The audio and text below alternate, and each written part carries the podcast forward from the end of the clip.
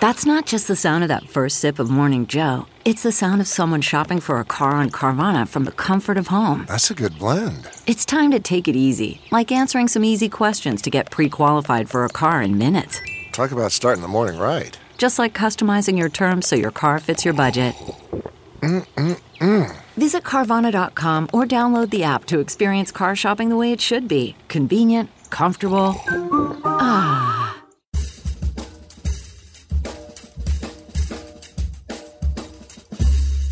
I mean, no one plans to get sick, and yet, here we are. My name is Matthew Zachary. I survived cancer, a stroke, and COVID 19, and somehow I'm still here. I also survived our stupid broken healthcare system, and I want to help you survive it too. So let's go make healthcare suck less together. Because you know what? We're all out of patience. Hey, that's the name of the show. Hello, friends. Welcome back to the show. A quick reminder before we get started if you like the show, I hope you do, and you're on Apple Podcasts, consider leaving me a review, a rating, something nice maybe, or don't. Up to you. On the show today, here live at Offscript Media Studios, is my dear friend Rebecca Cherry. We met about 20 years ago through this niche within a niche market called Young Adult Cancer Survivor professional musician composers. Figured that one out. Rebecca is incomparably talented. She's a singer, songwriter, model, entrepreneur, internationally acclaimed violinist. She's performed with Adele, Beyonce, Common, Jay Z, the Jonas Brothers. She's been on Letterman, Conan, Fallon, Kimmel. She was at the MTV Music Awards and the Grammys. She's even performed at Carnegie Hall. And if that's not enough, She's a single mom raising a beautiful daughter named Ara, who's in the other room as we tape this. She's phenomenal. What Rebecca has chosen to do with the life she's been given is not just inspirational, it's the embodiment of what it means to get busy living. I adore her. She's incredible. Please enjoy our conversation. Rebecca Cherry. A, I'm staring at you. You're live in person. You're right here in front of me. How novel. Welcome to Out of Patience. Thank you so much, Matthew. It's so great to be here with you today, like actually be with you in person. Well, there's, as cancer survivors, like there's to be with you is good to be anywhere. it's a good day to be anywhere, but especially as we're hopefully now new normaling ourselves out of this pandemic to physically see you. Yeah, it's really great um, to be able to sit across from somebody and actually look in their into their actual eyes, and um, not through a Zoom session or FaceTime, and actually, you know, be with somebody. So it's really exciting to be able to do this now and and and see some light in the future. Do you think the kids are going to call this Zoom in real life? well, um, my daughter definitely, you know, knows the difference between Zoom and uh, and and real life. But I would say that yes, they they say let's get on a Zoom. Yep. Yeah. So that's become a thing now. So so Zoom is the new Kleenex for tissues, right? It's just no matter what video it is, it's a Zoom. Yeah, you're gonna get on a Zoom. Well, no, they also say like let's get on a FaceTime. So they, oh, they okay. do know the difference. But right. you know, I, I would say that depending on what kind of phone you have and what you do, then they, they could be a little interchangeable. But I, I do think that it, it's great that it's become like a thing now that you go in Zoom uh, ever wonder, like, being in the room when they named this company? Like, let's call it Video Place. Let's call it Stare at Each Other. No, let's call it Zoom. Yeah, I don't know. Names are funny things. And maybe they were thinking Zoom room. Um, right. You know, who knows where they came up with it. It is catchy. I don't know what it has to do with video at nothing, all. Nothing at but, all. But um, it seems to have worked. Um, you know, so we'll we'll stick with it. so we were talking before the show. I asked you how many years has it been since your diagnosis, and you had to look it up. And I think that's a good problem to have. How do you feel about that? It is a good problem to have. Of course, I know exactly the date that it happened, but I had to like really go and check to make sure that I had the counting correct because I I was a little startled myself when I was like, "Oh my god, it's been that many years already." Can I tell them how many years it's been? So my first diagnosis was 19 years ago, and I was like, "Oh my god, I was alive then." you know, first and foremost, what was 19 years ago? What is that like? Oh my god. Oh, 19 years ago I was in my early 20s and and um, I had literally just moved to New York, and it, ha- it was right after 9 11 that I was diagnosed about six months later. So it was a very, you could say, uh, exciting time for me in New York. Wait, where were you coming from? I had been in Baltimore before that. I had gone to school there. I was living there for several years afterwards. And um, I had just picked a date, August 1st, 2000, um, 2000, what year was that? 2001. Yeah. yeah. And I said, it's, it's time to move to New York. And so I got an apartment and, you know, drove the three and a half hours from Baltimore and moved into my closet shoebox apartment on the Upper East Side. And then literally six weeks later, 9 11 happened. And, um, and then, you know, like I said, a half a year after that, I was diagnosed with cancer. Yeah. So all good things. What a great year for everyone. it was tumultuous, yes. so you had a cancer that I think when I first heard the term, it didn't sound like cancer, right? Yeah, you know, melanoma, that weird cancer that people get that nobody knows really what it is and what it looks like. It sounds like a candle scent. it doesn't sound like anything dangerous, right? Sounds like a cleaning solution. Yes, yeah. the new melanoma scented candles. Yeah, it's it's definitely something that a lot of people even now still don't even really know what it is. When they hear the name, they're like, "What's that?" Um, yeah. You know, if you say skin cancer, they understand that. Um, the find the thing that I find really interesting is most people don't know how many different kinds of skin cancer that there are, and the way that I had to find out, hence because of the period time period it was i went to the library. The what? I'm sorry. Wait what? No the library. Look it up kids. Yeah so back in the day you actually had to go to a library and take books out and read them. I love this gen x condescending intentions.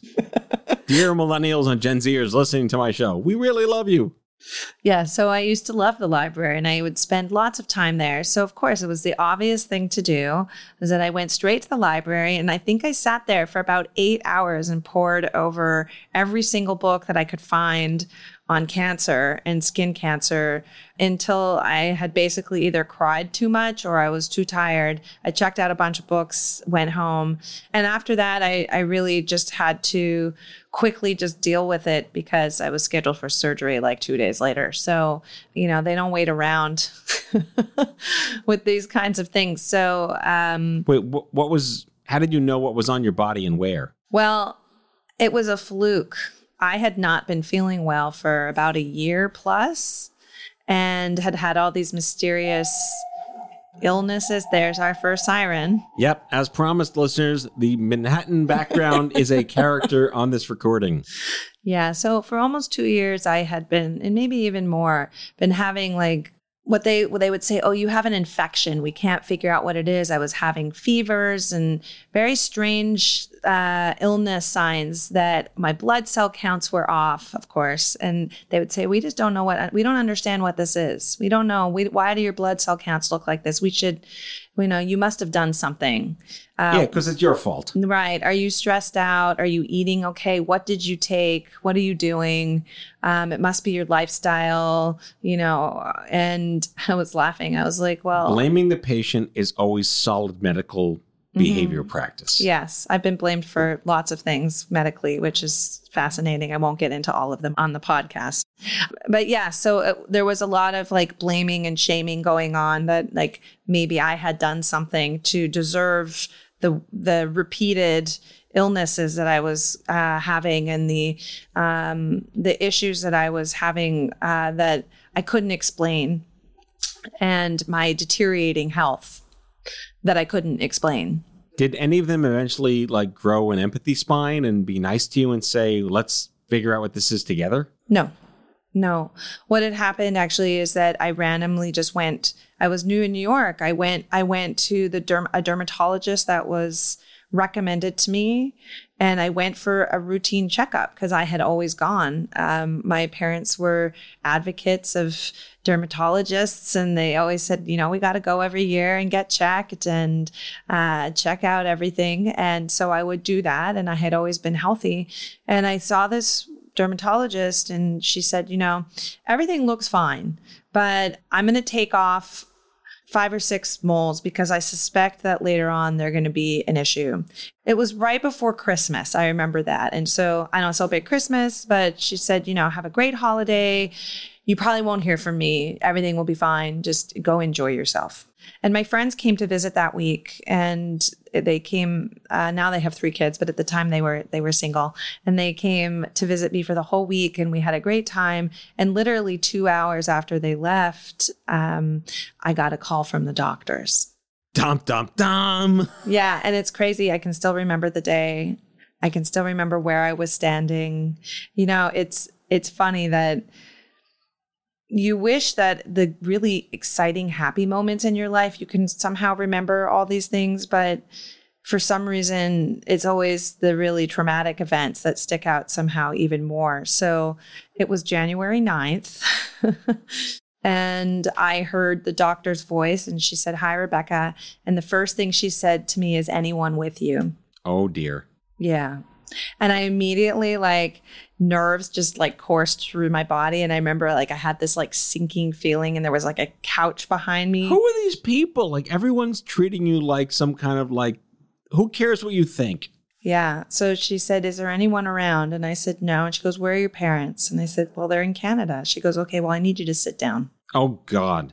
Yeah. There was no Zoom back then. No, there was no Zoom. No FaceTime. No FaceTime.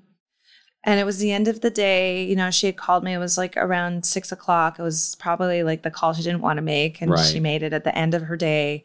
And yeah, so she told me that I had cancer and she said, I need you to come in as soon as possible. And I remember I was performing uh, that week and I had a bunch of rehearsals like over the next few days.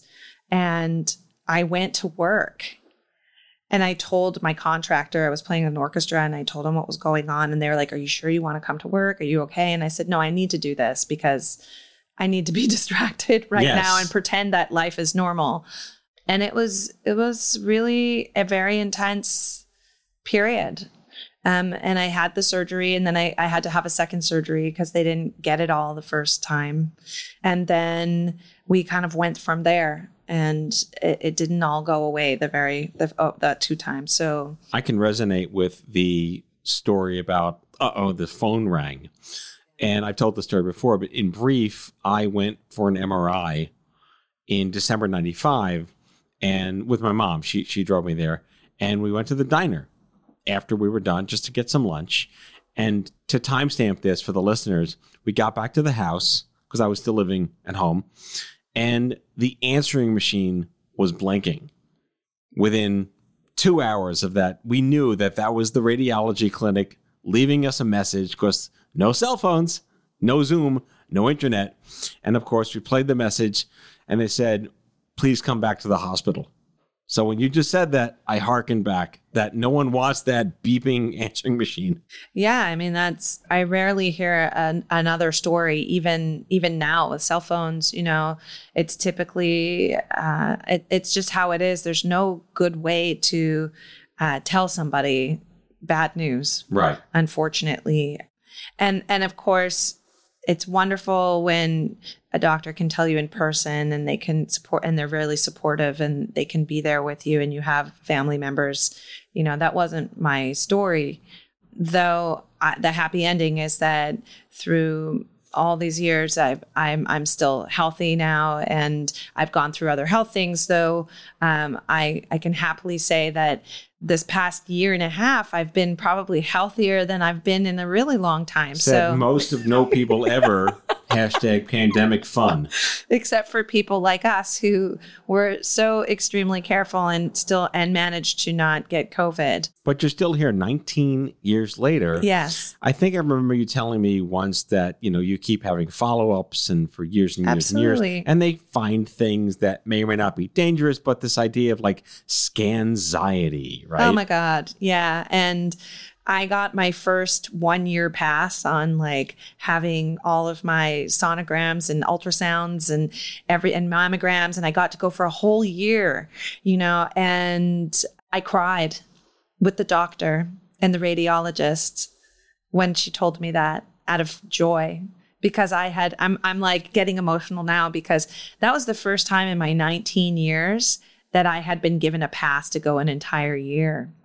So to be given that kind of hope that like maybe now going into an, a time in my life where most people are starting to worry about their health, I actually am my healthiest. Is it fair to conflate that you had gone through this and that changed your behavior to be more mindful of things that you otherwise would have done without that? Like you, you went from no more donuts. I'm a cancer person, right? I don't think you ate a lot of donuts anyway, but It was not donuts, um, but I, I definitely have a lot to say about that. So, over the last years, I would say that I got very curious about the mind body relationship. And I started to really look at my own mindset, how I was talking to myself, what kind of internal dialogue that was going on. And I really, I started to listen to what was being said about about this in the world. And i started to do a lot of research on myself and found that the more i focused on having a really healthy mind and really bolstering my inner self and doing things not just fitness and eating well and having a good lifestyle but really taking care of my not just i would say mental health but like actually training my brain um, and retraining my brain to focus on the present to worry less and to really free myself up and and and really be regimented in a way with my self-talk. My health improved and now science is coming out to show this. You were ahead of your time.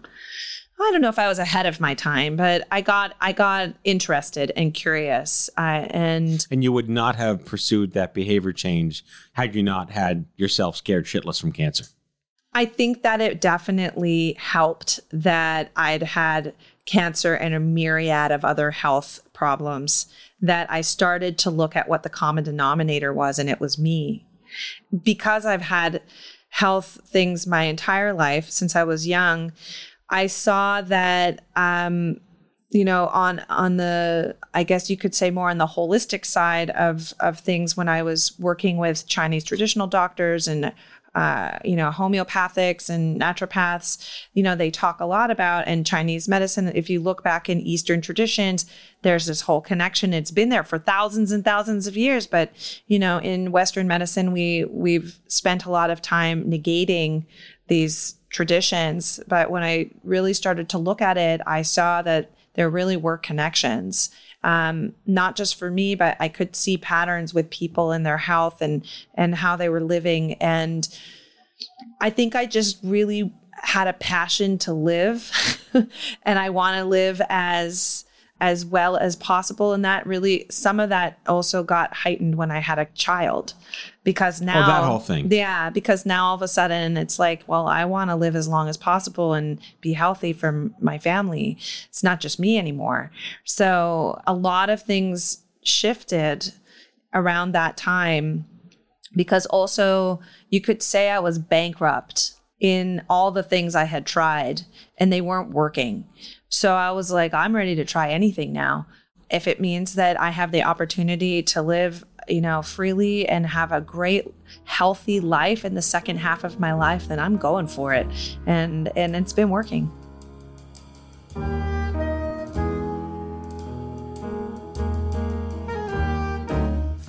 Back with our guest after the break.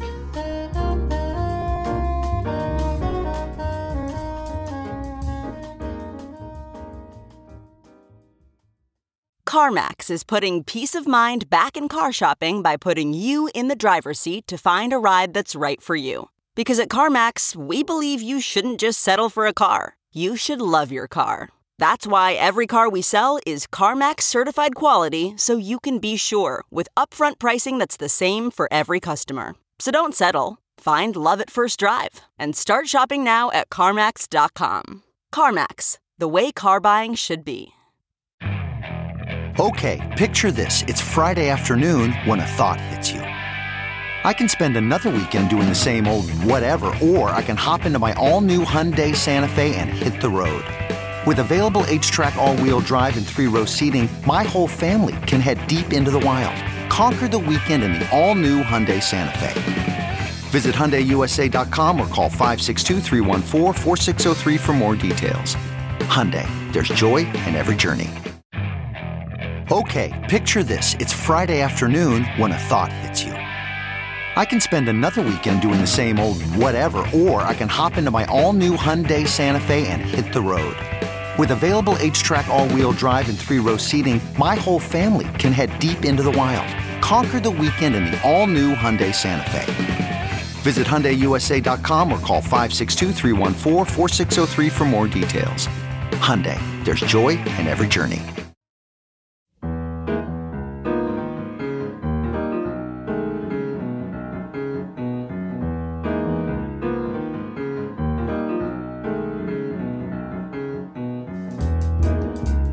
So I can't help but notice you mentioned that you are a mom.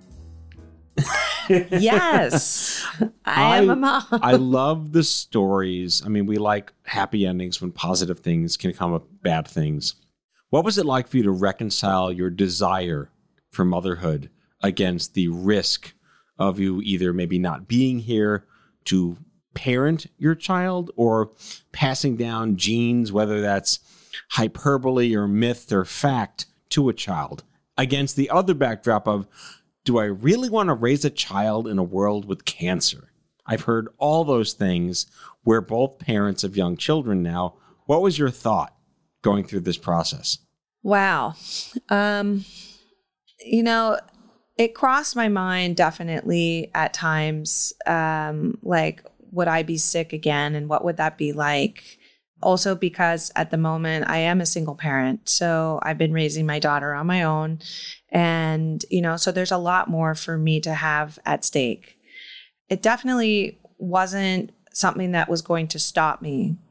I think it just made me realize that, like, I have a lot of responsibility to take on in terms of who I get to be in the world and not just like as a career or a person doing great things in the world, but like who am I getting to be for myself that I'm going to show up and live my life every day like today is the day. Um, because in the end, we really don't know how much time we're going to have. You know, we we we don't know. So I decided that um, I'm going to live my life the best way I can every day and do everything in my power to be healthy and mitigate the risk of anything, you know, negative happening to me in my life, whether it's, you know, health wise or accidents or whatever. And doesn't mean I'm not having fun, but um, I'm definitely uh, thinking about it. And I can't stop things from happening either. So I'm definitely in a place where I just, I'm not going to worry about what could happen. I'm focused a lot more on what's happening right now. Have you ever heard the expression, realizing that you have no control over something gives you control over that nothing? Well, really, we have almost no control ever. So, um, yes, I, I, I'm I'm laughing because you know in my own life there's those moments where we feel completely out of control. We're having these feelings, right? We're out of control. I feel out of control. What does that look like, really? Anyways, it just means that we thought we had control over something and we really don't, and it's making us feel worried or anxious or whatever that is. But when you can really just let go and is it that easy though? Is it does it take practice? It takes conscious intent. Well, Matthew, tell me, how is it for you? oh, I hate everything and everyone. no, I don't. I don't. I for me, I mean, I, I am of the belief that if shit's gonna happen, shit's going to happen. And you can only prevent so much or reduce your risk for so much. Right. And do you find it easy to let go of control when, or like let go when you're feeling like you can't or you're having trouble with something? I've learned as a parent and as a husband and as a son and a brother that selective release of control can come in very handy. Pick your battles. Absolutely. My father always said that to me.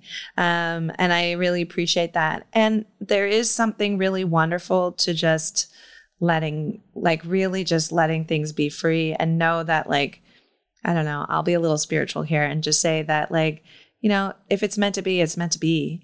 And you know i'm a big believer that you know the universe has our back. So if things aren't working out it's just not supposed to be that. And you know if you have an intention then put it forward and and let's go.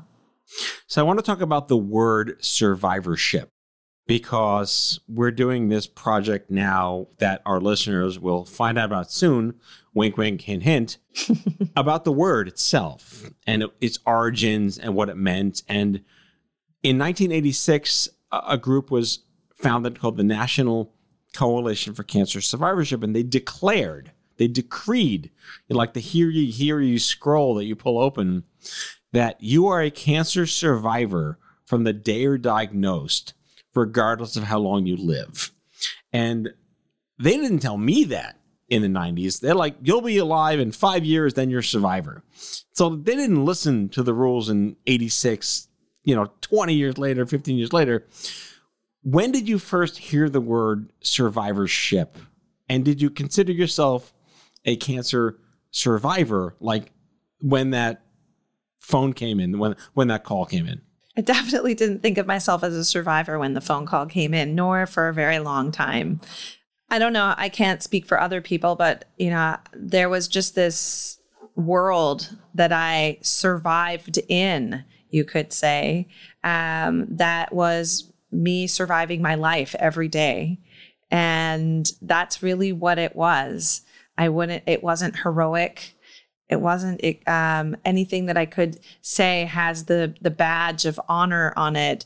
It was really surviving, um, because unless you've gone through something major like this in your life, it changes you instantly, and there's no coming back. There's only going forward, and there's a healing process that goes with that. And I had never really heard the term survivorship probably until like a decade into this all and I had gone through so much by then. Nobody talked to me about survivorship. There wasn't even I told you this when we met, like way back. They they were like, "Well, you can go to this support group, but everybody in there is like in their 70s and 80s. We don't really know what to do with you because either you got to go to the pediatric hospital and you can, you know, talk to some people there or we'll put you in with the geriatrics." And I knew one person at the time that had cancer and she had spinal cancer and she actually lived in my building. of all the people, you had just moved to New York. I know. You're a new person in the city, and in your building is a peer. Yeah. And actually, somebody who had been, you know, going through cancer treatments for a long time. And her life sentence was not going to be long you know? And i just remember how brave she was talking about it. And you know she was just somebody that i could talk to. And in some ways i felt a little guilty because i knew that like the type of cancer i had you know wasn't potentially going to kill me at that point though she knew that you know there wasn't much they could do that one day she would be paralyzed and that would be the start of the end. But she gave me a lot of courage and I remember the day I found out she was sitting outside on our stoop and I, I came outside and I was crying and, and I told her what was going on and she just gave me a big hug. And that was really when we started talking and I made a friend that day. And we met like years after your diagnosis, but just at the onset, you mentioned like either kids or old people that we were trying to end that. We were trying to create a middle group that was kids, not kids, not old people, and then old people. yeah, and it was much needed because we also didn't have social media and all these things that other people have now to connect themselves to each other. So it was really hard to find people. Then there was definitely nobody in my music community. So going right there to the music, you are an award-winning violinist, musician, you sing, you do these amazing music videos, you are like an Instagram champion. I've been following you. I mean, we're both like pre internet cancer people, so we have an appreciation for sharing stories done right on social media. My question to you is can you pinpoint any one particular piece that you've either composed or performed that means more to you than anything else as someone who's gone through what you've been through and has this spiritual appreciation for life? Absolutely. I mean, there's there's many pieces that I I can I can say that I've performed uh, that have a lot of emotional pull for me, but one in particular is the Vocalise by Rachmaninoff. It's such a hopeful piece of music, and for me, every time I play it or perform it, it just gives me hope for the future. And it, it's a love song with no words so that he wrote. And and to me it's it's a love song to people. And as someone who's gone through cancer and is a musician my goal in life really is to give people the opportunity to heal themselves and to have some solace and, and some freedom from what it is that they're dealing with, whether it's health or uh, personal or, you know, all the myriad of things that we deal with as human beings. So, you know, my gift to the world is to be able to share that in my music. And, and that's what I love doing every day. It's my passion. Well, let's have a listen.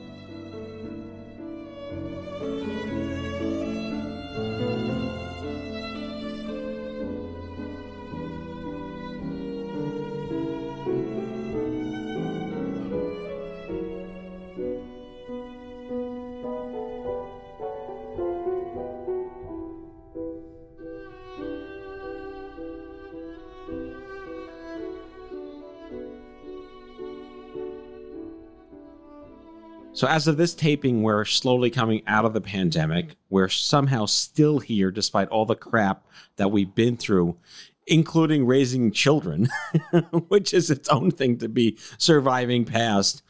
What can we look forward to in your life? You've been through so much. You have a message to the world about fortitude and perseverance and understanding yourself and your inner perspective. What can we learn about you? Well, a lot is happening right now. You know, it's it's been a very unique year. Um, I've gotten the opportunity to really look at what's important to me, make some changes in my life, and really get connected to who I am as an artist, a musician, and an entrepreneur. And I'm embarking on some artist development now in some new areas of music. I'm meeting a lot of new people now that I wouldn't have met other than because I met people during the pandemic that because of different things I was doing that um, had me forge some really amazing relationships. And because of that, now I'm able to start to work on getting my passion projects and my and and really what's important to me about music out into the world. Um, and so you can look forward to seeing a lot more of me. I think um, out really out with people. I'm literally out. Literally out with people, but you know, my my my goals in the next, you know, few years is that people are going to really know who I am. Where can listeners learn more about you? So, the best place to actually find out everything about what I'm up to is on Instagram. And you can find me at Rebecca Cherry. Hey, that's your name. That is my name. I know. Imagine that. Personal branding. Absolutely. So thank you so much, Matthew, for having me on your show. It has been a pleasure to physically see you. I know. And to have you on the show. Take care. Take care. Thank you. That's all for today, folks. If you like today's show, be sure to subscribe, leave a review, follow us on social, and tell all your friends to listen. Out of Patients with Matthew Zachary is a product of Offscript Media. Our executive producer is Matthew Zachary. Our senior producers are Brianna Seely, Jen Oranger, and Andrew McDowell. It is mixed and edited by Brianna Seely.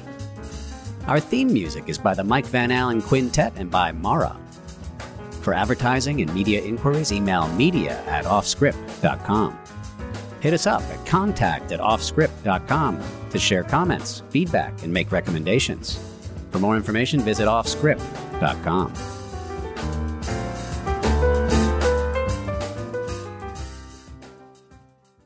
Why? Why? If you Why? have T-Mobile 5G home internet, you might be hearing this Why? a lot. Why? Every time your internet slows down during the busiest hours. Why? Why? Because your network gives priority to cell phone users. Why? Good question. Why not switch to Cox Internet with two times faster download speeds than T-Mobile 5G home internet during peak hours? Okay. Stop the whys and visit cox.com slash 5G home for details. T-Mobile prioritizes certain T-Mobile phone users over home internet users during times of congestion.